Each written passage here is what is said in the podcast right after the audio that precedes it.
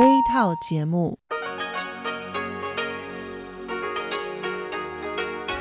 ที่นี่สถานีวิทยุเรดิโอไต้หวันอินเตอร์เนชันแนล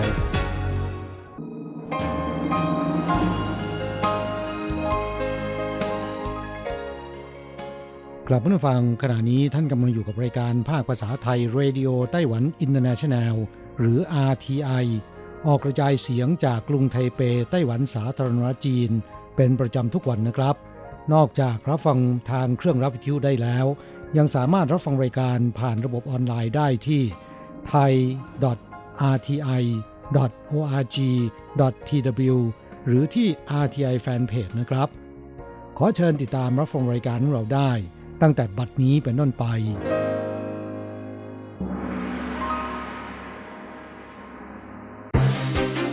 ลำดับแรก ขอเชิญติดตามรับฟัง ข่าวประจำวัน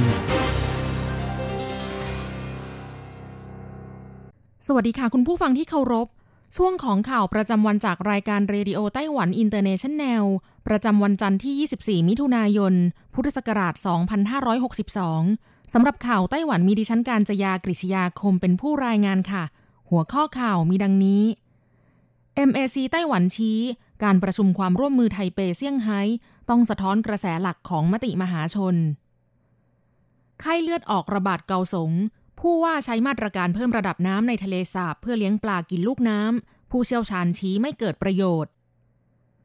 กฎหมายการสมรสของคนเพศเดียวกันในไต้หวันครบหนึ่งเดือนเต็ม จดทะเบียนสมรส 1,173 คู่ หย่าแล้วสองคู่ ถึงคราวต้องแยกทาง คู่รักไต้หวันหย่ากันเฉลี่ยวันละ 149.05 คู่ เกินครึ่งอยู่กินกันไม่ถึง 9 ปี เตือนนักท่องเที่ยวไปผิงซี ยืนถ่ายรูปปล่อยโคมลอยที่รางรถไฟ ปรับสูงสุด 50,000 เหรียญไต้หวัน กรมอุตุประกาศเตือนฝนตกหนักถึงหนักรุนแรง 16 พื้นที่ทั่วไต้หวัน ต่อไปเป็นรายละเอียดของข่าวค่ะ การประชุมความร่วมมือระหว่างสองเมือง กรุงไทเปและนครเซี่ยงไฮ้ กำลังจะจัดขึ้นในวันที่ 4 กรกฎาคม 2562 ที่นครเซี่ยงไฮ้จีนแผ่นดินใหญ่ ด้านคณะกรรมการกิจการจีนแผ่นดินใหญ่ของไต้หวันหรือ MAC แถลงว่า กระทรวงมหาดไทยได้รับหนังสือชี้แจงจากนายเคอร์หวนเจ๋อผู้ว่าการกรุงไทเป ว่าจะเดินทางไปยังจีนแผ่นดินใหญ่เป็นที่เรียบร้อยแล้วและให้สำนักงงานความมั่นคงแห่งชาติและกระทรวงยุติธรรมดำเนินการร่วมกันพิจารณา ทางคณะกรรมการกิจการจีนแผ่นดินใหญ่ ยึดถือในหลักการให้เกียรติอย่างเสมอภาค จึงได้เสนอความคิดเห็นแนะนำไปยังคณะทำงานร่วมกับกระทรวงมหาดไทย เพื่อนำไปพิจารณา คณะกรรมการกิจการจีนแผ่นดินใหญ่ระบุว่า รัฐบาลไต้หวันสนับสนุนการแลกเปลี่ยนความสัมพันธ์สองฝั่งช่องแคบไต้หวันในระดับเมือง โดยให้เกียรติอย่างเสมอภาค จีนแผ่นดินใหญ่ก็ควรจะยึดถือการให้เกียรติอย่างเสมอภาคเช่นกัน ไม่ตั้งเงื่อนไขทางการเมือง แทรกแซงทางการเมืองในการแลกเปลี่ยนระดับเมือง เช่นนี้จึงจะเป็นประโยชน์ต่อการพัฒนาปฏิสัมพันธ์อันดี ระหว่างความสัมพันธ์สองฝั่งช่องแคบไต้หวัน และย้ำว่าในการแลกเปลี่ยนความสัมพันธ์ระหว่างเมือง เทศบาลท้องถิ่นควรหลีกเลี่ยง ไม่ให้ถูกจีนแผ่นดินใหญ่ใช้เป็นเครื่องมือทางการเมือง ในการโฆษณาชวนเชื่อทำลายไต้หวันสาธารณรัฐจีน การประชุมความร่วมมือนี้ จะต้องสะท้อนถึงกระแสหลักของมติมหาชนในไต้หวัน ทั้งเรื่องอำนาจอธิปไตย เกียรติภูมิ และผลประโยชน์ของประเทศ ข่าวต่อไป นครเกาสงกำลังอยู่ในสถานการณ์การแพร่ระบาดของโรคไข้เลือดออกเดงกีอย่างต่อเนื่อง ขณะนี้มีจำนวนผู้ป่วยรวม 24 ราย อยู่ในเขตซันหมินมากที่สุด 21 รายเมื่อไม่นานนี้ นายหันกัวหยูผู้ว่าการนครเกาสงระบุว่า ต้องใช้มาตรการเพิ่มระดับน้ำในทะเลสาบให้สูงขึ้น แล้วเลี้ยงปลาเพื่อให้ปลากินลูกน้ำยุงลาย เป็นมาตรการป้องกันแก้ไขสถานการณ์ไข้เลือดออก หลังจากนั้น ดรอูจียสง ผู้เชี่ยวชาญด้านกีตวิทยา ได้โพสต์ข้อความลงใน Facebook ว่า สถานการณ์การแพร่ระบาดของโรคไข้เลือดออกในพื้นที่ภาคใต้ สาเหตุหลักมาจากการแพร่กระจายของยุงลายบ้าน และยุงลายสวน ซึ่งยุงลายทั้งสองสายพันธุ์นี้ วางไข่ในแหล่งน้ำขนาดเล็ก ไม่ใช่แหล่งน้ำขนาดใหญ่อย่างทะเลสาบ ดังนั้นการเพิ่มระดับน้ำในทะเลสาบจินซือ กลับจะทำให้เกิดสถานการณ์การแพร่ระบาดของโรคไข้สมองอักเสบ JE มากขึ้น เนื่องจากดึงดูดให้ยุงรำคาญชนิดคิวเล็กซ์มาวางไข่ ข่าวต่อไปหลังจากกฎหมายการสมรสของบุคคลเพศเดียวกันในไต้หวันเริ่มมีผลบังคับใช้ ขณะนี้ครบหนึ่งเดือนเต็มแล้ว กระทรวงมหาดไทยไต้หวันสาธารณรัฐจีน เปิดเผยสถิติ นับจนถึงวันที่ 22 มิถุนายน 2562 ทั่วประเทศมีผู้จดทะเบียนสมรสกับคนเพศเดียวกันรวมทั้งสิ้น 1,173 คู่ เป็นคู่สมรสเพศชาย 383 คู่ คู่สมรสเพศหญิง 790 คู่ เป็นคู่สมรสชาวไต้หวันกับชาวต่างชาติ 28 คู่ และมีคู่สมรสสองคู่ที่จดทะเบียนหย่าแล้วที่เมืองผิงตงและเมืองเหมียวลี่ เป็นคู่สมรสเพศชายหนึ่งคู่ และคู่สมรสเพศหญิงหนึ่งคู่ จากสถิติของกระทรวงมหาดไทยพบว่า เมื่อแบ่งตามเขตพื้นที่ คู่สมรสเพศเดียวกัน ส่วนมากจดทะเบียนสมรสใน 6 นครใหญ่ นครนิวไทเปมากที่สุด 242 คู่ รองลงมาคือกรุงไทเป 198 คู่ นครเกาสง 159 คู่ นครไถจง 141 คู่ นครเถาหยวน 123 คู่ และนครไถหนาน 82 คู่ ส่วนเมืองที่ไม่ใช่นครใหญ่ เมืองซินจูมากที่สุด 28 คู่ รองลงมาคือเมืองผิงตงและเมืองฮวาเหลียน 27 คู่เท่ากัน ทั่วไต้หวันมีเพียงเทศบาลเมืองเหลียนเจียงแห่งเดียว ที่ยังไม่มีคู่รักเพศเดียวกันมาจดทะเบียนสมรส ข่าวต่อไป จากข้อมูลสถิติทะเบียนราษฎรไต้หวันสาธารณรัฐจีน เมื่อปี 2561 มีคู่สมรสในไต้หวันจดทะเบียนหย่ากันรวมทั้งสิ้น 54,402 คู่ เมื่อเทียบกับปี 2560 ลดลง 37 คู่ เฉลี่ยมีคู่สมรสจดทะเบียนหย่ากันวันละ 149.05 คู่จำนวนเฉลี่ยลดลงจากปีก่อนหน้าวันละ 0.1 คู่ และเมื่อเทียบกับปี 2552 ลดลง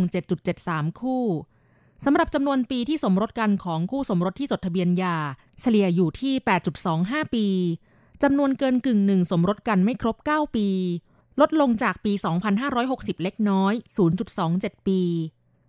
กระทรวงมหาดไทยระบุว่า ในช่วง 10 ปีมานี้ ตั้งแต่ปี 2552 ถึง 2561 กระแสการหย่าร้างยังคงเกิดขึ้นอย่างต่อเนื่อง ปี 2552 มีการจดทะเบียนหย่า 57,223 คู่ ปี 2553 58,037 คู่ ต่อมาปี 2556 จดทะเบียนหย่า 53,144 คู่ ปี 2559 จำนวน 54,439 คู่ และปี 2561 มีจำนวน 54,402 คู่ ข่าวต่อไป นักท่องเที่ยวทั้งในและต่างประเทศ นิยมเดินทางไปท่องเที่ยวเส้นทางรถไฟสายผิงซีของไต้หวัน และถ่ายรูปปล่อยโคมลอยบริเวณรางรถไฟ กรมการรถไฟไต้หวันประกาศว่า ตามกฎหมายการรถไฟ ผู้ใดหรือยานพาหนะใด กีดขวางเส้นทางรถไฟ ทั้งทางเดินรถ สะพาน อุโมงค์และพื้นที่ของสถานีรถไฟ มีโทษปรับตั้งแต่ 10,000 ถึง 50,000 เหรียญไต้หวัน เจ้าหน้าที่การรถไฟเปิดเผยว่า เมื่อรถไฟกำลังวิ่งมา นักท่องเที่ยวยังคงเพลิดเพลินกับการถ่ายรูปบนรางรถไฟทำให้ทุกครั้งที่รถไฟกำลังแล่นเข้าสู่สถานีผิงซี ก่อนถึง 400 เมตรขึ้นไป คนขับรถไฟจะต้องกดแตรยาว เนื่องจากเกรงว่าจะชนคนที่กำลังถ่ายรูปเล่น หวังว่าประชาชนและนักท่องเที่ยวจะให้ความร่วมมือ เพื่อความปลอดภัยของตนเองและส่วนรวม ข่าวต่อไป กรมอุตุนิยมวิทยาไต้หวันรายงานพยากรณ์อากาศว่า อิทธิพลจากแนวปะทะอากาศและลมหมุนทำให้เกิดฝนตกหนักถึงฝนตกหนักรุนแรง ขอเตือนให้ประชาชนระมัดระวังเมื่อออกจากบ้าน โดยเฉพาะภาคกลางและภาคใต้ โปรดระมัดระวังสภาพอากาศเป็นพิเศษ กรมอุตุนิยมวิทยาประกาศเตือน 16 พื้นที่ดังนี้หยุนหลินอยู่ในเขตพื้นที่ฝนตกหนักรุนแรงนิวไทเป ไทเป เถาหยวน เหมียวลี่ ไถจง จังหว้า ไถหนาน เกาสง จีหลง ซินจู หนานโถเจียอี้ และผิงตง อยู่ในเขตพื้นที่ฝนตกหนัก ด้านอุณหภูมิ ลมตะวันออกเฉียงเหนืออ่อนกำลังลง วันจันทร์ที่ 24 มิถุนายน ภาคเหนือ อีหลาน ฮวาเหลียน สูงสุด 26-27 องศาเซลเซียส อากาศกำลังสบาย พื้นที่อื่น ๆ สูงสุด 29-32 องศาเซลเซียส อุณหภูมิต่ำสุดทั่วไต้หวัน 25-26 องศาเซลเซียส วันอังคารแนวปะทะอากาศเคลื่อนที่ออกห่างจากไต้หวัน สภาพอากาศทุกพื้นที่ยังคงแปรปรวน แต่ฝนตกหนักไม่รุนแรงมาก บางพื้นที่มีฝนตกเป็นช่วงๆ วันพุธถึงวันอาทิตย์อากาศกลับมาคงที่ อาจมีฝนฟ้าขนองช่วงหลังบ่าย อุณหภูมิวันพุธถึงวันศุกร์นี้อากาศค่อนข้างร้อนอบอ้าว สุดสัปดาห์ฝั่งตะวันตกสูงสุด 34 องศาเซลเซียส ส่วนพื้นที่อื่น ๆ 32-33 องศาเซลเซียส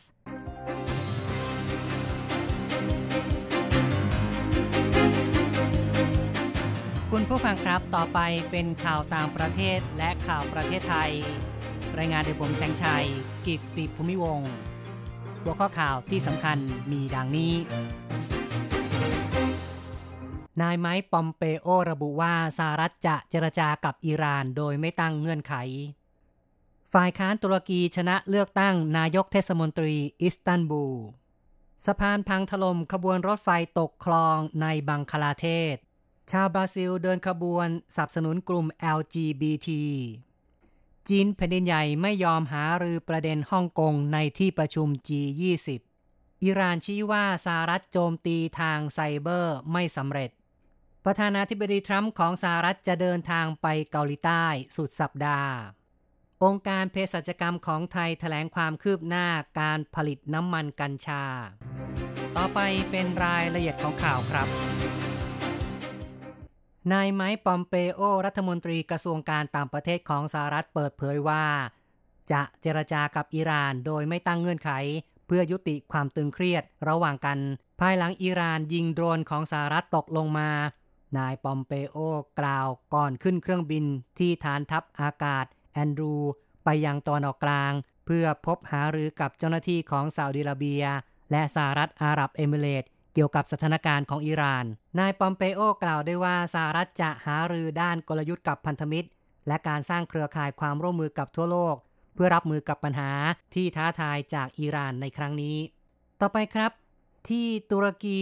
นายอีเครมอีมาโมกู ผู้สมัครฝ่ายค้าน ชนะการเลือกตั้งนายกเทศมนตรีนครอิสตันบูล ที่จัดขึ้นเป็นครั้งที่สองโดยทิ้งห่างอดีตนายกรัฐมนตรี บินาลี ยูดีรีม ผู้สมัครของพรรครัฐบาลมากกว่า 770,000 คะแนน เป็นชัยชนะครั้งที่สองหลังการเลือกตั้งครั้งแรกในวันที่ 31 มีนาคม ซึ่งในครั้งนั้นนายอีมาโมกูชนะด้วยคะแนนเฉียดฉิว จึงมีเสียงร้องเรียนว่าโกงเลือกตั้งนำมาซึ่งการประกาศเลือกตั้งเป็นโมฆะและจัดการเลือกตั้งใหม่ ในวันที่ 23 มิถุนายนที่ผ่านมา ต่อไปที่บังคลาเทศเกิดเหตุขบวนรถไฟตกลงในคลอง ขณะแล่นข้ามสะพาน ที่พังถลม่มมีผู้เสียชีวิต 4 คน บาดเจ็บอีกกว่าร้อยคน เหตุเกิดในวันที่ 24 ตามเวลาท้องถิ่น เจ้าหน้าที่เปิดเผยว่า บางส่วนของสะพานพังถลม่มทำให้ตู้รถไฟ 5 ตู้ตกลงไป และมีรถไฟหนึ่งตู้ตกลงในน้ำจุดเกิดเหตุอยู่ห่างจากกรุงทากาประมาณ 300 กิโลเมตรข้าต่อไปครับ ชาวบราซิลสนับสนุนความหลากหลายทางเพศ ด้วยการเดินขบวนที่เมืองเซาเปาโล นับเป็นกลุ่มเดินขบวนสนับสนุน LGBT จำนวนมากที่สุดในโลกกลุ่มหนึ่ง ต่อไปครับ จีนแผ่นดินใหญ่จะไม่ยอมหารือประเด็นฮ่องกงในที่ประชุม G20 นายจางจุนผู้ช่วยรัฐมนตรีต่างประเทศของจีนแผ่นดินใหญ่แถลงว่า จะไม่ยอมให้ที่ประชุมสุดยอด ผู้นำกลุ่มประเทศพัฒนา และเศรษฐกิจเกิดใหม่ หรือ G20 หยิบยกเรื่องฮ่องกงขึ้นมาหารือในการประชุมสุดสัปดาห์นี้ โดยที่ประธานาธิบดีสีจิ้นผิงของจีนแผ่นดินใหญ่และประธานาธิบดีโดนัลด์ทรัมป์ของสหรัฐ จะพบปะกันในการประชุมสุดยอด G20 ที่นครโอซาก้าของญี่ปุ่น ท่ามกลางความตึงเครียดสงครามการค้าระหว่างสองมหาอำนาจเศรษฐกิจ นายจางจุนย้ำว่าจะไม่หารือเรื่องนี้ในที่ประชุม G20 ฮ่องกงเป็นเขตบริหารพิเศษของจีนแผ่นดินใหญ่ เป็นเรื่องภายในประเทศ ซึ่งประเทศอื่นไม่มีสิทธิ์แทรกแซง ต่อไปครับ อิหร่านแถลงว่าสหรัฐโจมตีทางไซเบอร์ไม่สำเร็จ ก่อนหน้านี้วอชิงตันโพสต์ของสหรัฐรายงาน เมื่อวันเสาร์สหรัฐปฏิบัติการโจมตีทางไซเบอร์ ต่อระบบควบคุมขีปนาวุธอิหร่าน และเครือข่ายงานจารกรรม หลังจากที่อิหร่าน ยิงอากาศยานไร้คนขับหรือว่าโดรนของสหรัฐตก แต่ว่าโมฮัมหมัดจาวัตอาซารารี จาโรมี รัฐมนตรีกระทรวงโทรคมนาคมอิหร่าน เปิดเผยทางทวิตเตอร์ การโจมตีทางไซเบอร์ต่ออิหร่าน ไม่เคยมีครั้งใดประสบผลสำเร็จ ทั้งที่มีความพยายามหลายครั้งแล้ว ต่อไปครับ ประธานาธิบดีโดนัลด์ทรัมป์ของสหรัฐจะเดินทางไปเยือนเกาหลีใต้ ในสุดสัปดาห์นี้ เพื่อหารือ ลู่ทางในการฟื้นฟูเจรจาปลดนิวเคลียร์เกาหลีเหนือ ทางการเกาหลีใต้แถลงว่าประธานาธิบดีทรัมป์จะเยือนเกาหลีใต้เริ่มตั้งแต่วันเสาร์และประชุมสุดยอดกับประธานาธิบดีมุนแจอินของเกาหลีใต้ในวันอาทิตย์ หลังการประชุมสุดยอดกับผู้นำกลุ่ม G20 ที่นครโอซาก้าของญี่ปุ่น ผู้นำสองฝ่ายจะหารือเชิงลึกเกี่ยวกับแนวทางทำงานร่วมกัน ส่งเสริมสันติภาพอย่างยั่งยืน โดยการปลดอาวุธนิวเคลียร์บนคาบสมุทรเกาหลี โดยสิ้นเชิง ต่อไปครับ ตึกถล่มที่กัมพูชามีผู้เสียชีวิต 24 คนบาดเจ็บอีก 24 คน ในช่วงเช้าของวันเสาร์ที่ผ่านมา หลังเกิดเหตุ นายกรัฐมนตรีฮุนเซนของกัมพูชาได้เดินทางไปตรวจอาคารกำลังก่อสร้างที่พังลงที่เมืองเซียนุวิลอาคารดังกล่าวมีความสูง7ชั้น เป็นโครงการนักธุรกิจชาวจีนแผ่นดินใหญ่ ขณะเกิดเหตุ คนงานและครอบครัวกำลังนอนหลับอยู่ ทางนี้เมืองเซียนุวิลซึ่งเคยเป็นเมืองท่าเงียบสงบ เริ่มมีโครงการก่อสร้างของชาวจีนแผ่นดินใหญ่จำนวนมาก รวมทั้งมีสถานคาสิโนผุดขึ้นมากมาย ในช่วงหลายปีที่ผ่านมา เพื่อรองรับกับนักท่องเที่ยวที่เพิ่มขึ้น อีกข่าวหนึ่งเป็นเรื่องของแผ่นดินไหวที่อินโดนีเซียสำนักธรณีวิทยาสหรัฐรายงานแผ่นดินไหวขนาด 7.3 ตามมาตราริกเตอร์ เกิดขึ้นลึกอยู่ใต้ดิน 208 กิโลเมตร แรงสั่นสะเทือนรู้สึกได้ในบางพื้นที่อินโดนีเซีย และกรุงดิลีของติมอร์เลสเตแต่ไม่มีรายงานความเสียหาย อย่างไรก็ตามขณะเกิดเหตุผู้อยู่บนอาคารสำนักงานในเมืองดาร์วิน ทางภาคเหนือออสเตรเลีย ได้แตกตื่นวิ่งหนี โดยที่แผ่นดินไหวเกิดขึ้น ยาวนาน ราว 5 นาที ต่อไปติดตามข่าวจากประเทศไทยครับ องค์การเภสัชกรรมถแถลงความคืบหน้าการผลิตน้ำมันกัญชา โดยระบุว่ากัญชาที่ปลูกล็อตแรก ดอกใหญ่สมบูรณ์ดี อยู่ระหว่างการเก็บเกี่ยว จะต้องผ่านกรรมวิธีอบดอกกัญชาประมาณ1สัปดาห์ ก่อนจะสกัดเป็นน้ำมันกัญชา ในเดือนกรกฎาคมนี้ เพื่อผลิตน้ำมันกัญชาประมาณ 2,500 ขวด ต่อกรณีหลายหน่วยงานกังวลเรื่องความต่อเนื่องในการผลิตกัญชา medical grade ทางองค์การเภสัชกรรมแถลงว่า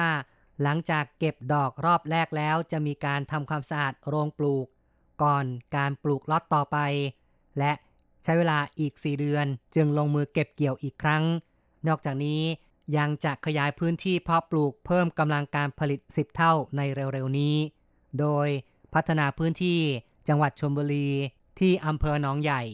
ทางด้านองค์การอาหารและยาแถลงว่ายังไม่มีกัญชาจากต่างประเทศขึ้นทะเบียนในไทย โดยขณะนี้ได้สนับสนุนให้หน่วยงานที่มีศักยภาพของไทย ในการผลิตสารสกัดกัญชา เร่งดำเนินการ โดยผู้ได้รับอนุญาตให้ปลูกกัญชาทั้งสิ้น 4 ราย ได้แก่องค์การเภสัชกรรมมหาวิทยาลัยรังสิตโรงพยาบาลเจ้าพยาอภัยภูเบศเป็นต้น ปัจจุบันยังไม่มีผลิตภัณฑ์กัญชาจากต่างประเทศที่ขึ้นทะเบียนตำรับในประเทศไทย จึงไม่มีประเด็นการเอื้อประโยชน์ ให้บริษัทยาต่างชาติอย่างแน่นอน และ ขอแจ้งถึงผู้ใช้กัญชาในการรักษาโรค ขอให้รับการพิจารณาตรวจความเหมาะสม จากแพทย์ที่ผ่านการอบรม ใช้ยากัญชาจากกระทรวงสาธารณสุข ต่อไปครับเป็นข่าวเรื่องผลปาล์มดิบของไทย เพิ่มขึ้นถึง 4 บาทต่อกิโลกรัมแล้ว นายสิริจิรพงพันธ์รัฐมนตรีว่าการกระทรวงพลังงานของไทย ตรวจเยี่ยมโรงงานไฟฟ้าบางปะกง ฉลองโอกาส ใช้น้ำมันปาล์มดิบ CPO ครบล็อตแรก 160,000 ตัน เป็นเชื้อเพลิงผลิตไฟฟ้า และเตรียมนำล็อต2อีก 66,250 ตัน เข้าทำการผลิต ซึ่งการดำเนินการของกฟผ ส่งผลราคาน้ำมันปาล์มดิบปรับตัวจาก 14.13 บาทต่อกิโลกรัม เป็น 21 ถึง 22 บาทต่อกิโลกรัม ดึงราคาผลปาล์มเพิ่มจาก 2.05 บาทต่อกิโลกรัม เป็น 4 บาทต่อกิโลกรัมนับเป็นราคาสูงสุดในปีนี้ ต่อไปเป็นรายงานอัตราแลกเงินอ้างอิงตอนบ่ายของวันที่ 24 มิถุนายน โอนเงิน 10,000 บาทใช้ 1,310 เหรียญไต้หวัน แลกซื้อเงินสด 10,000 บาทใช้ 1,660 เหรียญไต้หวัน และโอนเงิน 1 เหรียญสหรัฐใช้ 31.14 เหรียญไต้หวัน ข่าวจาก RTI ในวันนี้จบลงแล้วครับ不屑。向全世界传开，永恒的关怀，来自他。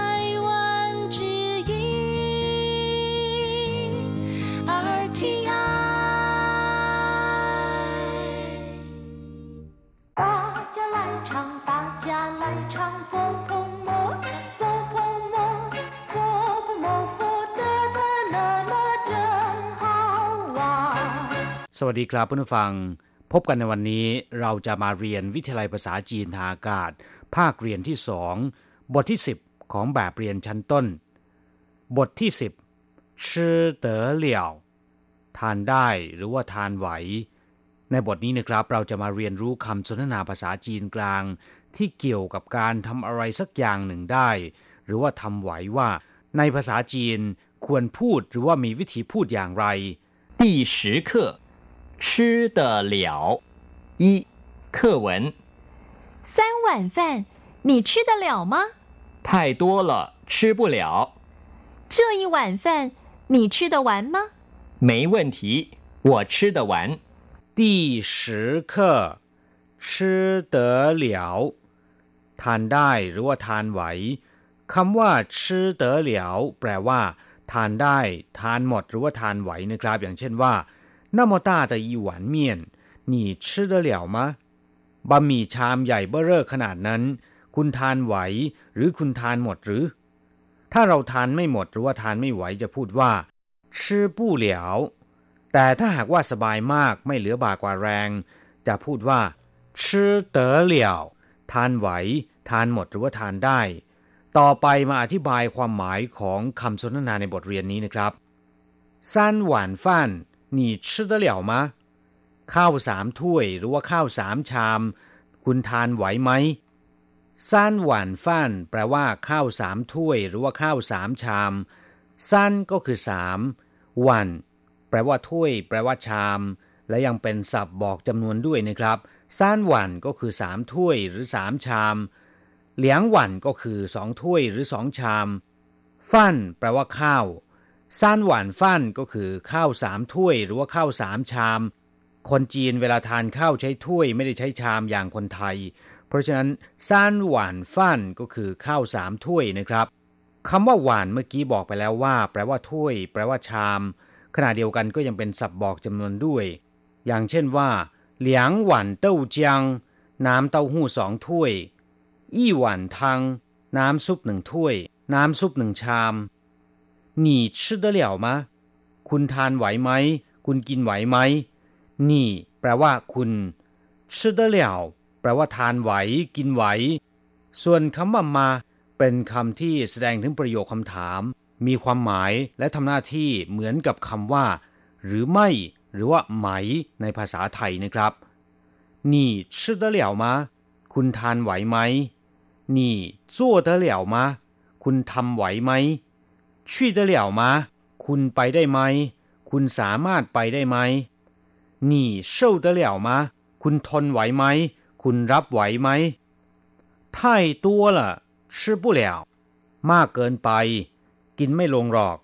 หรือว่าทานไม่ไหวหรอกไท่ตัวล่ะ แปลว่า มากเกินไปคำว่าไท่แปลว่ามาก แปลว่าเกินกว่าความพอดีเรียกว่าไท่ไท่ตัวล่ะ มากเกินไป คำว่าตัวแปลว่ามากนะครับคำนี้เพื่อนผู้ฟังสามารถที่จะนำไปดัดแปลงเป็นคำอื่นๆได้นะครับ อย่างเช่นว่าไท่เฉาละน้อยเกินไปไท่พังละอ้วนเกินไปไท่เศร้าละผอมเกินไปไท่เถียนละหวานเกินไปไท่เฉียนละเค็มเกินไป ส่วนคำว่าชื่อปู้เหลียวแปลว่ากินไม่ลง หรือทานไม่ไหว เมื่อสักครู่อธิบายไปแล้วว่าคำว่าชื่อเตอเหลียวแปลว่า ทานได้หรือทานไหวชื่อปู้เหลียวก็คือทานไม่ได้ ทานไม่ไหว这一碗饭你吃得完吗ข้าวถ้วยนี้ คุณทานหมดไหม这一碗饭แปลว่าข้าวถ้วยนี้เจ้อก็แปลว่า นี่ แปลว่านี้一碗饭ก็คือข้าวหนึ่งถ้วย这一碗饭你吃得完吗 คุณทานหมดไหม เมื่อครู่นี้เรียนไปแล้วนะครับ มีประโยคหนึ่งบอกว่า你吃得了吗 คุณทานไหวไหม ส่วนประโยคที่ว่า你吃得完吗ก็คือคุณทานหมดไหมคำว่าหวาน แปลว่า หมด แปลว่าเสร็จสิ้น สมบูรณ์ เรียกว่า หวาน你吃得完吗คุณทานหมดไหม没问题我吃得完ไม่มีปัญหา ผมกินหมด没有问题แปลว่าไม่มีปัญหานะครับไม่ก็คือไม่มี问题ก็คือปัญหาไม่问题ก็คือไม่มีปัญหา แต่ถ้าหากว่ามีปัญหาล่ะ ในภาษาจีนควรจะพูดอย่างไร มีปัญหานะครับ ในภาษาจีนควรจะพูดว่า有问题我吃得完ผมกินหมด ถ้าหากว่ากินไม่หมด ควรจะพูดว่า我吃不完จำไว้นะครับ คำว่าชื่อเต๋อเหลี่ยวแปลว่า ทานไหว ส่วนคำว่าชื่อเต๋อหวาน แปลว่า ทานหมด กินหมด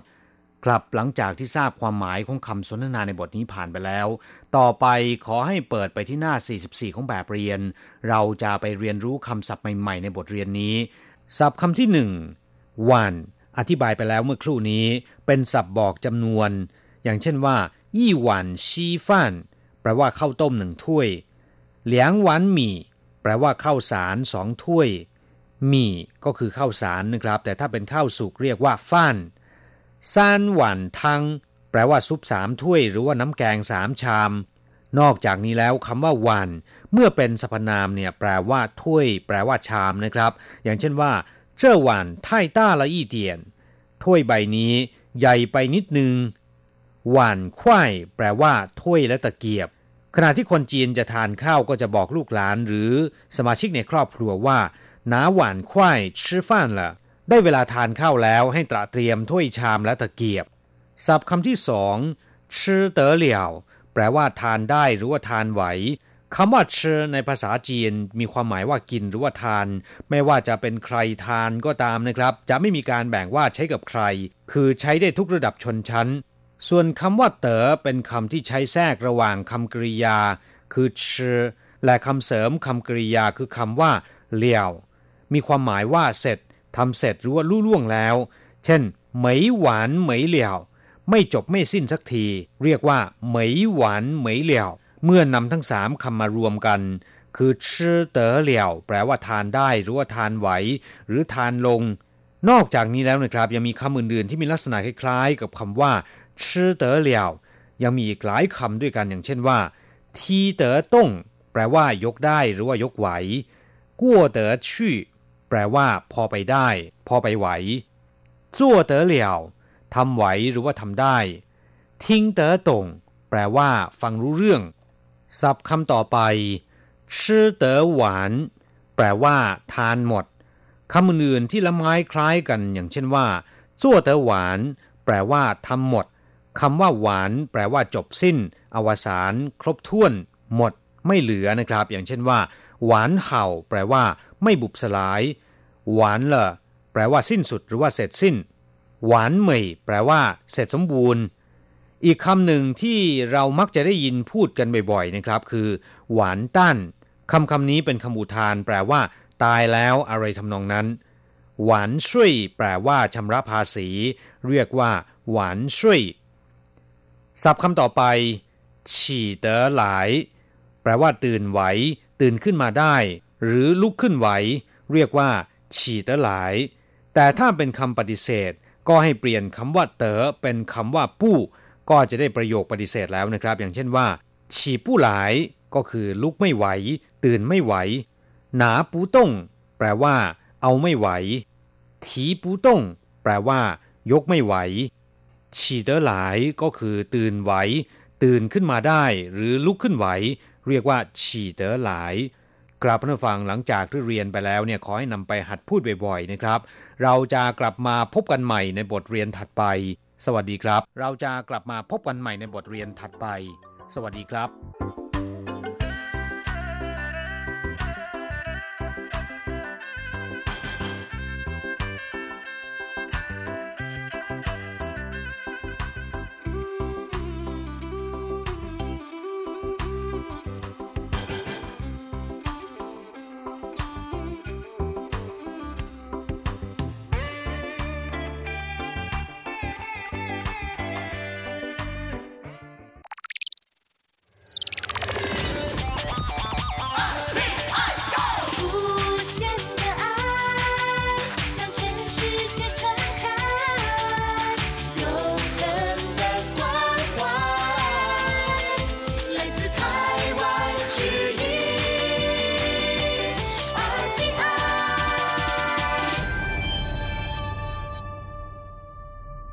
ครับคุณครับขณะนี้คุณกำลังติดตามรับฟังรายการภาคภาษาไทยจากสถานีวิทยุ RTI ซึ่งส่งกระจายเสียงจากกรุงไทเป ประเทศสาธารณรัฐจีนอยู่นะครับและต่อไปนั้นก็ขอเชิญคุณผู้ฟังติดตามรับฟังรายการกระแสประชาธิปไตย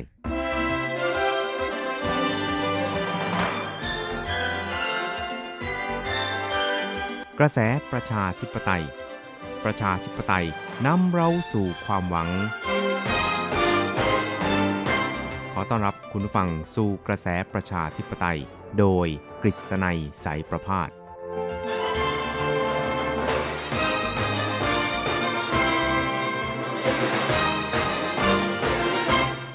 สวัสดีครับคุณผู้ฟังที่รักและเคารพทุกท่านครับผมกฤษณัยสารพาดก็กลับมาพบกับคุณผู้ฟังอีกครั้งหนึ่งครับ ในช่วงเวลาของกระแสประชาธิปไตยนะครับ ซึ่งก็พบกันเป็นประจำทุกสัปดาห์ครับ ในค่ำวันจันทร์แล้วก็ เช้าวันอังคาร 3 ครั้งด้วยกันนะครับ ก็จะนำเอาเรื่องราวความเคลื่อนไหวทางด้านการเมืองในไต้หวันมาเล่าสู่ให้กับคุณผู้ฟังได้รับฟังกันนะครับครับสำหรับในช่วงที่ผ่านมานะครับ นอกจากข่าวคราวเกี่ยวกับการสรรหาบุคคลเพื่อลงสมัครรับเลือกตั้ง ในตำแหน่งประธานาธิบดี ในปี 2020 ในปีหน้านี้นะครับ ก็ยังมีเรื่องราวอีกหลายหลายเรื่องเลยทีเดียวนะครับ ที่น่าสนใจนะครับ ส่วนการสรรหาของพรรค DVP นั้นก็เสร็จสิ้นลงแล้วนะครับ แล้วก็ในสัปดาห์ที่ผ่านมานั้น คณะกรรมการบริหารของพรรค DVP นั้นก็ได้มีมตินะครับ เห็นชอบนะครับตามที่ทางหัวหน้าพักแล้วก็เลขาธิการพักรวมทั้งคณะกรรมการกลางพักเนี่ยนะครับ ได้ดำเนินการจัดทำคะแนนนิยมนะครับ แล้วก็คัดสรรให้ท่านประธานาธิบดีชาอิงหวนเป็นตัวแทนของพรรค DVP ลงสมัครรับเลือกตั้ง ประธานาธิบดีของไต้หวันในปีหน้านะครับ ซึ่งก็ถือได้ว่าเป็นการจัดขบวนทัพที่เร็วกว่าของพรรคฝ่ายตรงข้าม หรือว่าคู่แข่งอย่างพรรคกุมินตังที่จะได้ตัวผู้ลงสมัครจริงๆนี่นะครับ ในช่วงประมาณกลางเดือนจนถึงกลางปลายเดือนหน้านะครับ ซึ่งก็คิดว่าในช่วงระหว่างนี้นะครับพรรคโกมินตังนั้นก็ยังคงจะต้องมีการ ตะลุมบอลกันภายในพรรคเนี่ยอีกสักพักหนึ่งนะครับกว่าจะได้ตัวแทนของพรรคเนี่ยมาลงสมัครรับเลือกตั้งตำแหน่งประธานาธิบดีของไต้หวันสาธารณจีนในปีหน้านะครับครับเรื่องอีกเรื่องนึงที่น่าสนใจนะครับก็เป็นเรื่องราวเกี่ยวกับการที่พรรค TVP นะครับก็ได้อาศัยคะแนนเสียงนะครับหรือว่าที่นั่งในสภาที่มากกว่าของพรรคอื่นๆ หลายช่วงตัวเลยทีเดียวนะครับ ก็ ได้ดันให้มีการแก้ไขกฎหมายว่าด้วยการจัดการลงประชามติ ซึ่งแต่เดิมเนี่ยนะครับพรรค DBP เนี่ยก็ได้โจมตีนะครับว่ากฎหมายว่าด้วยการจัดการลงประชามติเดิมเนี่ยเป็นเสมือนกฎหมายการจัดลงประชามติแบบที่เรียกว่านกอยู่ในกรงนะครับ ซึ่งก็หมายความว่าไม่มีวันที่จะสามารถจัดทำคะแนนการลงประชามติได้ เพราะว่ามีมาตรฐานค่อนข้างสูงนะครับ แล้วก็มีการแก้ไข ในช่วงที่ผ่านมาเนี่ยนะครับ แล้วก็ได้เริ่มจัดการลงประชามติครั้งแรกเมื่อการเลือกตั้งท้องถิ่นปลายปีที่แล้วนะครับ ก็ปรากฏว่ามีผู้ยื่นเสนอ จัดการลงประชามติถึง 9 รายการนะครับ ส่งผลให้การจัดการเลือกตั้งท้องถิ่นนี่นะครับเกิดความชะงักงันนะครับ แล้วก็ต้องเข้าคิวกันแบบที่ว่า ยาวเหยียด เพราะว่ากว่าจะอ่าน ข้อความเกี่ยวกับการจัดการลงประชามติทั้ง 9 ข้อได้เสร็จสิ้นลงแล้วก็ตัดสินใจได้นี่นะครับ ก็ต้องใช้เวลาหลายนาทีนะครับคุณผู้ฟังก็ลองคิดดูนะครับว่า การลงประชามติในหน่วยเลือกตั้งนี่นะครับ แต่ละคนเนี่ยใช้เวลา3นาที5นาทีเนี่ยอาจจะไม่มากนะครับ แต่ว่าถ้าว่ารวมๆกันแล้วเนี่ยมีผู้คนเนี่ยมาคอยเข้าคิวเนี่ยหลายร้อย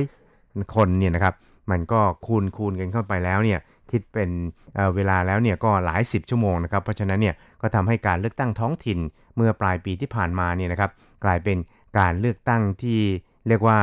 สับสนอลหม่านที่สุดเท่าที่เคยมีมาในประวัติศาสตร์ การเมืองของไต้หวันเลยทีเดียวนะครับ เพราะฉะนั้นในคราวนี้เนี่ยนะครับพรรค DPP เนี่ยก็ได้เสนอแก้ไขกฎหมายว่าด้วยการจัดการลงประชามติโดยการเพิ่มมาตรฐานหลาย ๆ อย่างนะครับ โดยการแยกการจัดการลงประชามติเนี่ย ออกจากการเลือกตั้งทั้งหมดนะครับไม่ว่าจะเป็นการเลือกตั้งท้องถิ่นนะครับหรือว่าการเลือกตั้งระดับชาติ อย่างการเลือกตั้งประธานาธิบดีหรือว่าการเลือกตั้งสสเนี่ยนะครับ แล้วก็กำหนดว่าการจัดการลงประชามติเนี่ยครับจะจัดได้ทุก 2 ปีนะครับก็คือ 2 ปีจะจัดเพียง 1 ครั้งนะครับจะจัดมากกว่านี้ไม่ได้นะครับ ซึ่งกรณีดังกล่าวนี่นะครับมันก็สร้างความไม่พอใจให้กับภาคประชาชน ในไต้หวันเนี่ยพอสมควรนะครับ โดยเฉพาะอย่างยิ่งสำหรับในส่วนของพรรคก๊กมินตั๋งเองแล้วเนี่ยก็ได้แสดงความไม่พอใจในเรื่องนี้ อย่างมากเลยทีเดียวนะครับ ถึงขนาดลั่นวาจาว่า จะจัดชุมนุมประท้วงนะครับ แล้วก็แสดงกำลังของพรรคก๊กมินตั๋งในการต่อต้านการแก้ไขกฎหมายฉบับนี้ เพราะว่ามีความเห็นว่ากฎหมายจัดการลงประชามติที่มีการแก้ไขโดยพรรค DPP เนี่ยนะครับเป็นเสมือนกรงเหล็กนะครับไม่ใช่กรงนกแล้วนะครับ เพราะฉะนั้นเนี่ยก็จะเคลื่อนไหวนะครับเพื่อที่จะสำแดงกำลังนะครับแล้วก็ขอเสียงสนับสนุนจากภาคประชาชนในไต้หวันนะครับ ให้สนับสนุนต่อการชุมนุมประท้วงนะครับ เพื่อที่จะแสดงถึงความคิดเห็นที่ไม่เห็นด้วยกับการแก้ไขให้การจัดการลงประชามติแบบนี้เนี่ยนะครับเปรียบเสมือนว่าถูกรัฐบาลเนี่ยยึดสิทธิ์อันนั้นกลับคืนไปแล้วนะครับ ทั้งนี้เนี่ยนะครับคุณเฉิงเหมยหวานะครับในฐานะ รักษาการผู้อำนวยการคณะกรรมการประชาสัมพันธ์ของพรรคก๊กมินตั๋งเนี่ยก็ได้เปิดเผยเกี่ยวกับการจัดการชุมนุมประท้วงดังกล่าวครับโดยบอกว่า蔡政府没收了这个公投法，因此我们将会在呃，我们将会在近期呃动员全部的国民党的力量，包括各县市相关的这个县市党部。 ครับท่านรักษาการผู้อำนวยการคณะกรรมการประชาสัมพันธ์ของพรรคก๊กมินตังนะครับ ก็บอกว่าทางพรรคก๊กมินตั๋งเองก็มีความเห็นนะครับว่าการแก้ไขกฎหมายดังกล่าวเนี่ยเปรียบเสมือนกับว่ารัฐบาลประธานาธิบดีไช่อิงหวนนั้น ได้ยึดคืนสิทธิในการลงประชามติของประชาชนแล้วนะครับ เพราะฉะนั้นเนี่ยทางพรรคก๊กมินตั๋งเนี่ยก็จะระดมสาขาพรรคทั้งหมดนี่นะครับมาร่วมกันชุมนุมประท้วง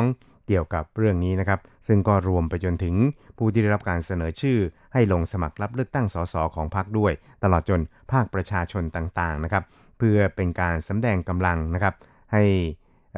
รัฐบาลของประธานาธิบดีชัยเนี่ยได้เห็นนะครับ ซึ่งตอนนี้เนี่ยก็ยังคงอยู่ในระหว่างของการดำเนินการเพื่อที่จะหาสถานที่นะครับ ครับนอกจากนี้นะครับคุณเฉิงเหมยหวาเองนั้นก็บอกครับบอกว่า หลังจากที่ได้เสร็จสิ้นการประชุมคณะกรรมการบริหารของพรรคแล้วเนี่ยนะครับ ในส่วนของคณะกรรมการกลางของพรรคเนี่ยก็ได้มีการจัดการประชุมนะครับ เกี่ยวกับการจัดกิจกรรมต่อต้าน การยึดคืน กฎหมายการจัดการลงประชามตินะครับ โดยระดมนะครับคณะกรรมการกลางของพรรคทั้งหมด 35 ท่านนะครับ รวมไปจนถึงเจ้าหน้าที่สาขาพรรคทั้งหมดทั่วประเทศเนี่ยให้ผลักดันการจัดการชุมนุมประท้วงในคราวนี้ เพื่อสำแดงกำลังของ ฝ่ายค้านนะครับ ให้พรรครัฐบาลเนี่ยได้รับทราบว่าพรรคฝ่ายค้านนั้นไม่เห็นด้วยกับการดำเนินการดังกล่าวครับ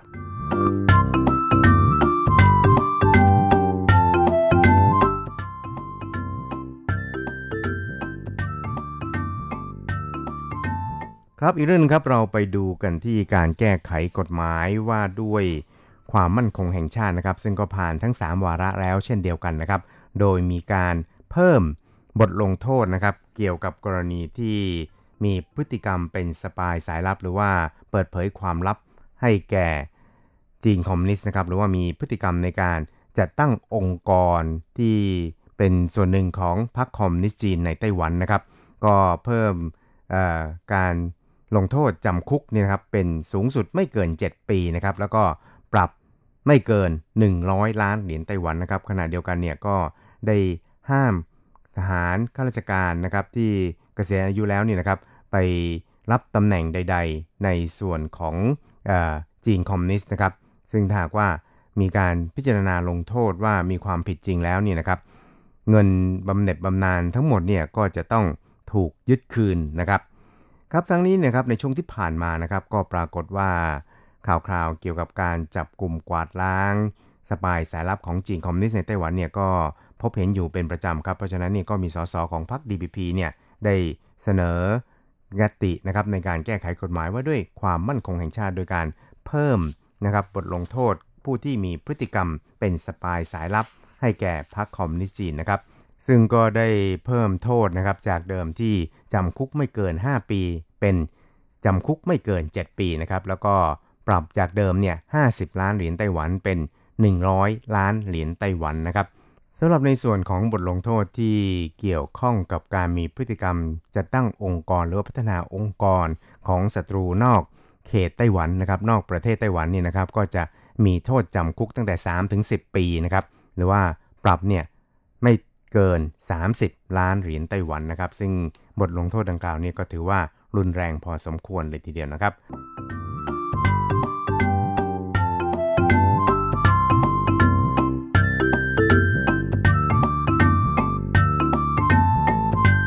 ครับคุณครับอีกเรื่องหนึ่งที่เราจะมาคุยกันในวันนี้นะครับ ก็เป็นเรื่องราวเกี่ยวกับทางด้านการชุมนุมประท้วงนะครับของชาวฮ่องกงนะครับ ซึ่งก็เรียกว่าเป็นการประท้วงที่รุนแรงที่สุด หรือว่าขนาดใหญ่ที่สุดนะครับนับตั้งแต่ที่ฮ่องกงเนี่ยกลับคืนสู่การปกครองของจีนคอมมิวนิสต์ตั้งแต่เมื่อปี 2540 นะครับ ซึ่งเหตุการณ์ดังกล่าวเนี่ยก็ถือได้ว่าเป็น เหตุการณ์ที่ค่อนข้างรุนแรงนะครับ มีสาเหตุมาจากการขอแก้ไข กฎหมายว่าด้วยการส่งผู้ร้ายข้ามแดนของทางการฮ่องกงนะครับ ซึ่งก็ทำให้นักเคลื่อนไหวประชาธิปไตยในฮ่องกงเนี่ยเกิดความวิตกกังวลนะครับว่าอาจจะเป็นข้ออ้างนะครับในการที่จะจัดส่งผู้ที่มีความคิดเห็นไม่ลงรอยกับทางการปักกิ่งเนี่ยไปดำเนินคดียังเมืองจีนนะครับ ซึ่ง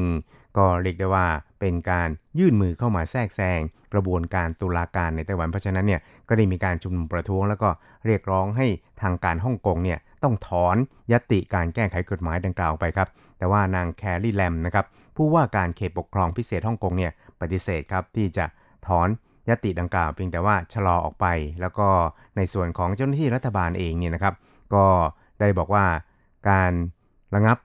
การพิจารณากฎหมายดังกล่าวเนี่ยนะครับ ก็เท่ากับว่าเป็นการถอนออกไปโดยอัตโนมัติ เพราะว่าเมื่อผ่านพ้นจากสมัยการประชุมนี้ไปแล้วเนี่ยนะครับ ก็หมายความว่าการแก้ไขกฎหมายเนี่ยก็จะตกไปโดยปริยายนะครับ แต่ว่าในส่วนของฝ่ายประชาธิปไตยฮ่องกงเนี่ยไม่ได้มีความเห็นอย่างนั้นนะครับ มีความเห็นว่าในเมื่อยังไม่ได้ถอนออกไปเนี่ยก็ถือว่ายังมีโอกาสที่จะนำกลับมา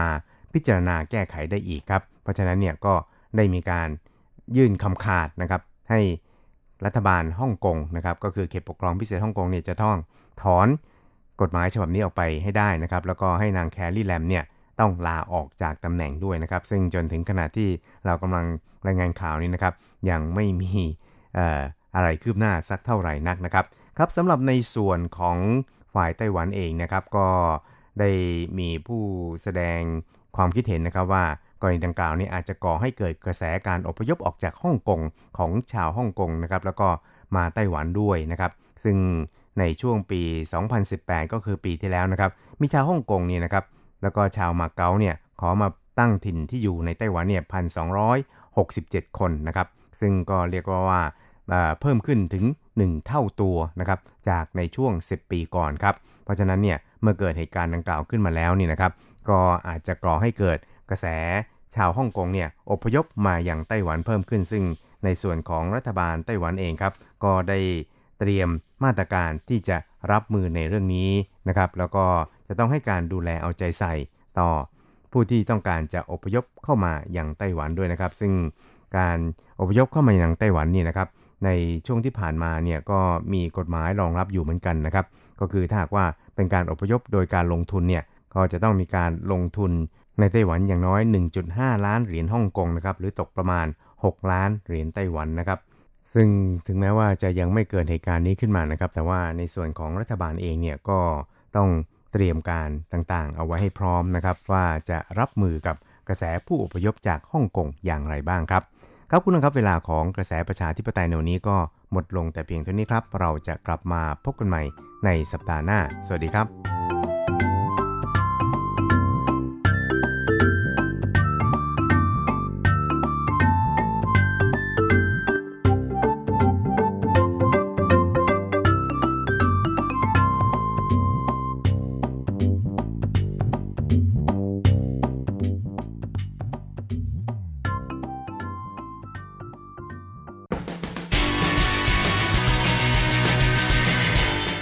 มองปัจจุบัน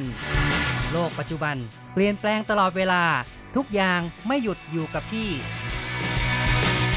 ย้อนอดีต ย้อนดูเรื่องราว วัฒนธรรม ความคิด ความเป็นอยู่ของผู้คนในอดีต มองปัจจุบัน ย้อนอดีตดำเนินรายการโดย แสงชัย กิตติภูมิวงศ์รจรัตน์ยนต์สุวรรณ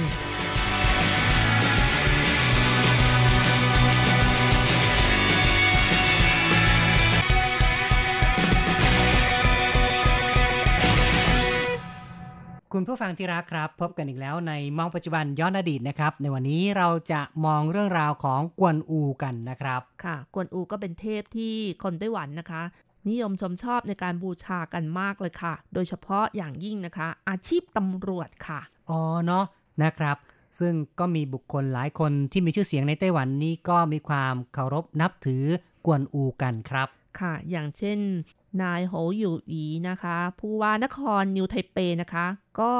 นิยมชมชอบที่จะบูชาเทพกวนอูด้วยค่ะ ในออฟฟิศก็จะมีเทพกวนอูอยู่ด้วยนะคะ ครับ แล้วท่านก็เป็นตำรวจด้วย อืม ก็ตามสเปคที่บอกว่าตำรวจนั้นชอบกวนอูนะครับ ค่ะ เนื่องจากว่าเทพกวนอูก็ถือว่าเป็นเทพที่มีความยุติธรรมนะคะ ครับ ในเรื่องของความซื่อสัตย์ค่ะครับเด่นในเรื่องนี้มากค่ะ แม้แต่มหาเศรษฐีกัวไถหมิงนะคะ ก็ยังเส้นไหว้เทพกวนอูค่ะ ครับ เนื่องจากชีวิตในวัยเด็กของมหาเศรษฐีกัวไถหมิงนะคะ คุณพ่อของเขาก็รับราชการเป็นตำรวจน้อยค่ะ และคุณพ่อก็เป็นคนที่ชอบเส้นไหว้เทพกวนอูค่ะ เพราะว่าเทพกวนอูมีชื่อในเรื่องของความซื่อสัตย์คนที่เป็นตำรวจก็ชอบบูชาอย่างที่บอกแล้วนะคะ ใช่นะครับ ก็เลยทำให้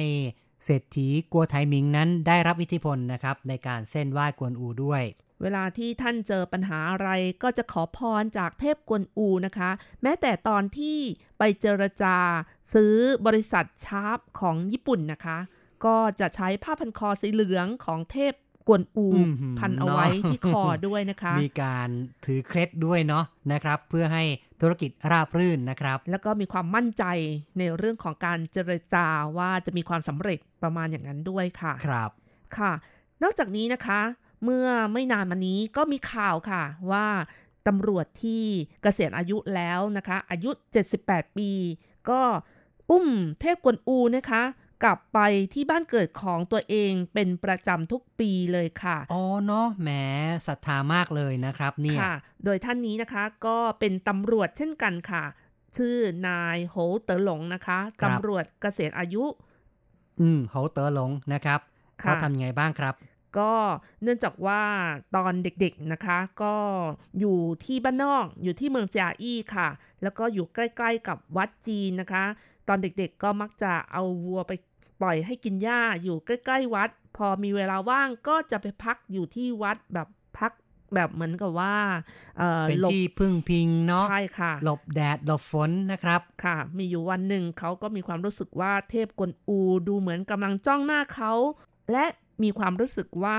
ท่านมีอนุภาพมากเลยประมาณอย่างนั้นนะคะ แล้วคุณพ่อคุณแม่ตอนเด็กก็บอกว่าให้ตั้งใจเรียนหนังสือนะ สอบเข้ารับราชการได้ก็ไม่ต้องห่วงว่าตกงานอะไรอย่างนี้นะคะ ใช่นะครับเขาก็เลยคือให้ขยันตั้งใจเรียนจะได้มีการมีงานทำที่ดีนะครับค่ะเขาก็เลยไปขอพรเทพกวนอู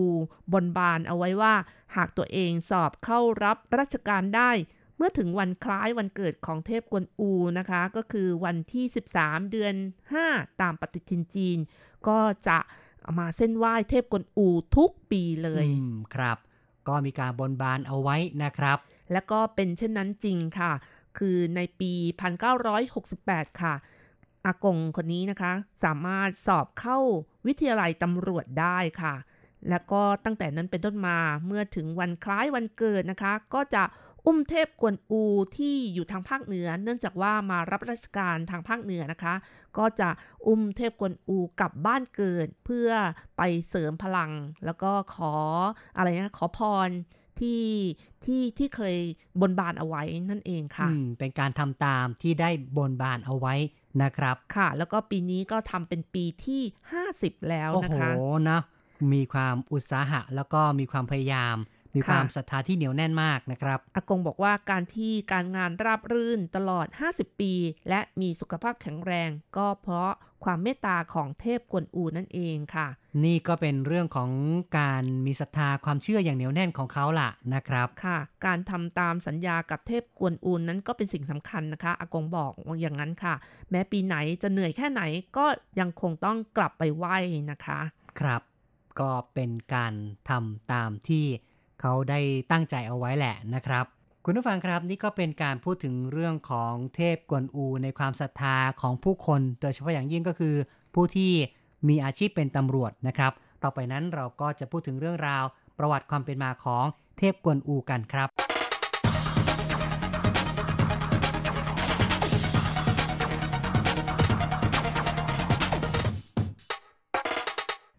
เทพกวนอูก็เป็นเทพฝ่ายบู๊นะคะ หรือจะบอกว่าเป็นเทพเจ้าแห่งสงครามก็ได้ค่ะ เทพกวนอูนะคะ บางครั้งก็จะเรียกกันว่ากวนตี้หรือว่ากวนกงนะคะครับ เป็นบุคคลที่มีตัวตนทางประวัติศาสตร์ของจีนค่ะ มีตำแหน่งเป็นขุนพลนักรบของหลิวเป้หรือว่าเล่าปีนะคะ ในยุคสามก๊ก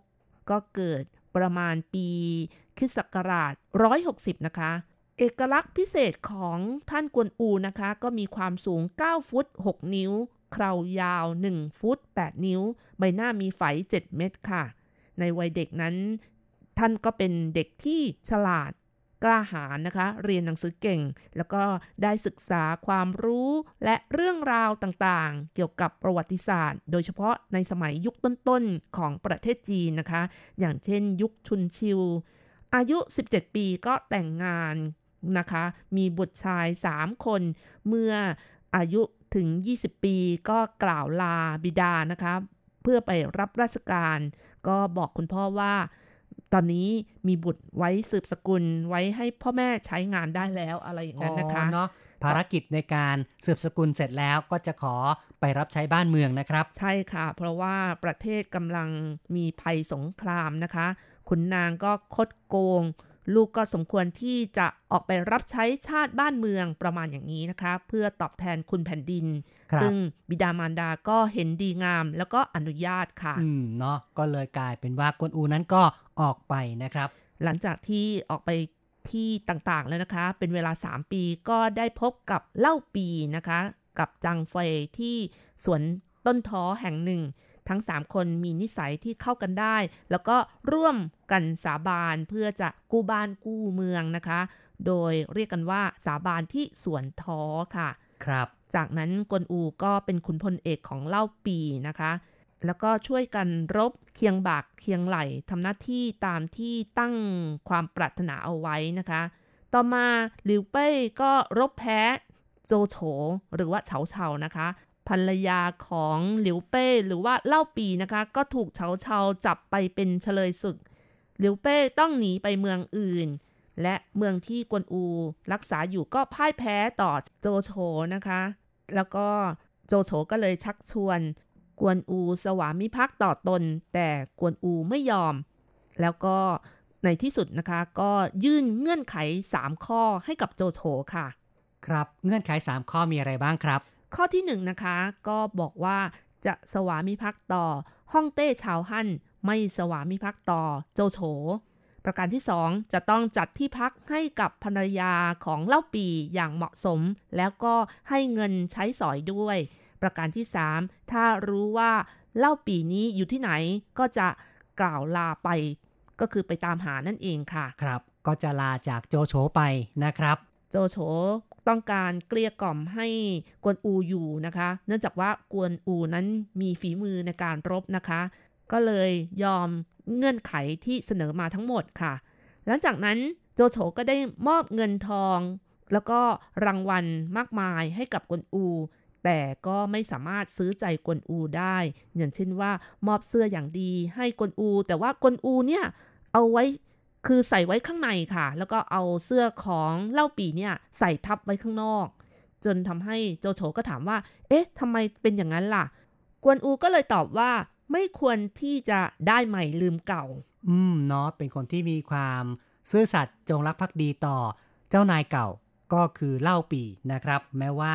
จะได้เสื้อใหม่มา นี่ก็ไม่ทิ้งเสื้อเก่าของเล่าปีนะครับ ค่ะ ต่อมานะคะ ข้าศึกก็มาบุกรุก เมืองของโจโฉ โจโฉก็ขอให้กวนอูออกไปรบนะคะ กวนอูก็ได้ช่วยเหลือแล้วก็รบชนะหลายครั้งค่ะ แล้วก็โจโฉก็ตอบแทนประกอบกับได้ข่าวว่าหลิวเป้นะคะ หรือว่าเล่าปียังมีชีวิตอยู่ ก็เลยลาโจโฉไป ขณะที่ไปนั้นก็โจโฉไม่อยู่ ก็เลยมอบเงินทองแล้วก็ของต่างๆนะคะ รวมทั้งตราประทับต่างๆ กลับไปให้กับโจโฉนะคะ แล้วก็จากไปโจโฉไม่ยอมให้จากไปได้ส่งทหารไปตาม แต่ก็ไม่สามารถที่จะรั้งกวนอูไว้ได้ค่ะนี่แหละก็เป็นการแสดงถึงความซื่อสัตย์อย่างยิ่งของกวนอูครับ หลังจากที่กวนอูกลับมาอยู่กับเล่าปีอีกครั้งหนึ่งนะคะ กวนอูก็ได้ออกรบอย่างกล้าหาญปราบปรามศัตรู แล้วก็ชนะนะคะ มีใจที่เข้มแข็งเด็ดเดี่ยว ไม่กลัวต่อความเจ็บปวดและความตาย ครั้งหนึ่งได้ถูกธนูเนี่ยยิงปักที่ไหล่นะคะ หมอบอกว่าจะต้องตัดกระดูกเพื่อขจัดพิษ กวนอูก็เปิดแผลออกให้ตัดทันทีเลยนะคะแล้วก็ในวาระสุดท้ายนี่กวนอูก็พ่ายแพ้ต่อทหารของโจโฉและถูกล้อมเอาไว้ โจโฉได้สั่งให้ทหารมาเกลี้ยกล่อม เพื่อให้สวามิภักดิ์อีกครั้งหนึ่ง แต่ว่ากวนอูก็ไม่ยอมแพ้พร้อมกับกล่าวว่ายกนั้นแตกได้แต่ไม่เปลี่ยนสี อืมเนาะนะครับ ก็ฟังแล้วรู้สึกว่าเป็นสิ่งที่ประทับใจอย่างมากนะครับ ในความกล้าหาญแล้วก็ในความซื่อสัตย์ของกวนอูครับค่ะ แล้วก็ในเรื่องของความจงรักภักดีที่เด็ดเดี่ยว ไม่ยอมมีเจ้านายคนที่สอง ในที่สุด กวนอูก็ถูกล้อมนะคะ ในช่วงอายุ 60 ปี แล้วก็เสียชีวิตลงค่ะ ครับ จบชีวิตลงในสมรภูมิอย่างสง่าผ่าเผย กวนอูมีคุณธรรมที่ยอดเยี่ยมก็คือ ความจงรักภักดีต่อนาย มีความกล้าหาญรักษาสัจจะเป็นที่นิยมชื่นชมของผู้คนยิ่งนัก และตามความเชื่อของชาวจีน คนที่มีคุณธรรม มีความดีนั้น เมื่อ เสียชีวิตไปก็ยกย่องให้กลายเป็นเซียนค่ะ เพราะฉะนั้นก็ก็เลยว่ากวนอูนี่ก็เป็นเซียนอีกออกหนึ่งนะครับ ซึ่งชาวจีนนั้นก็ให้ความนิยมแล้วก็ให้ความนับถืออย่างมาก แล้วก็มีการสร้างรูปปั้นกวนอูเอาไว้กราบไหว้นะคะ เพื่อขอพรให้ช่วยคุ้มครอง ปกปักรักษาให้พ้นจากภัยอันตรายต่างๆ อย่างนี้นะคะ ครับ ลักษณะเด่นของท่านกวนอู เทพองค์นี้ก็คือ ใบหน้าสีแดงค่ะ หนวดเครายาวด้วยนะคะ เป็นเอกลักษณ์ที่โดดเด่นเลย ถ้าว่าเราไปตามศาลเจ้าของจีนนั้นก็จะเห็นกวนอูถือเขาเรียกว่าอะไรนะเงาค่ะเงาถือเงานะครับ แล้วก็ใบหน้านั้นสีแดง แล้วก็หนวดเครายาวนะครับ เป็นผู้ที่มีรูปร่างสูงใหญ่ด้วย เห็นแล้วก็น่าเกรงขามสำหรับในไต้หวันมีศาลเจ้าที่เส้นไหว้เทพกวนอูเนี่ยที่ดังๆ อย่างในกรุงไทเปอย่าง สินเทียนกงนะคะ ก็เป็นศาลเจ้ากวนอูที่มีชื่อเสียงแห่งหนึ่งค่ะ แล้วก็ที่ทะเลสาบสุริยันยันทาก็มีวัดบูบุนนะคะ ก็มีเทพกวนอูอยู่ด้วยค่ะ คู่กับท่านคงจื้อค่ะ ใช่นะครับ และในกรุงไทเปนั้นก็ยังมีอีกที่หนึ่งนะครับ ก็คือที่กวนตู้นะครับ ที่มี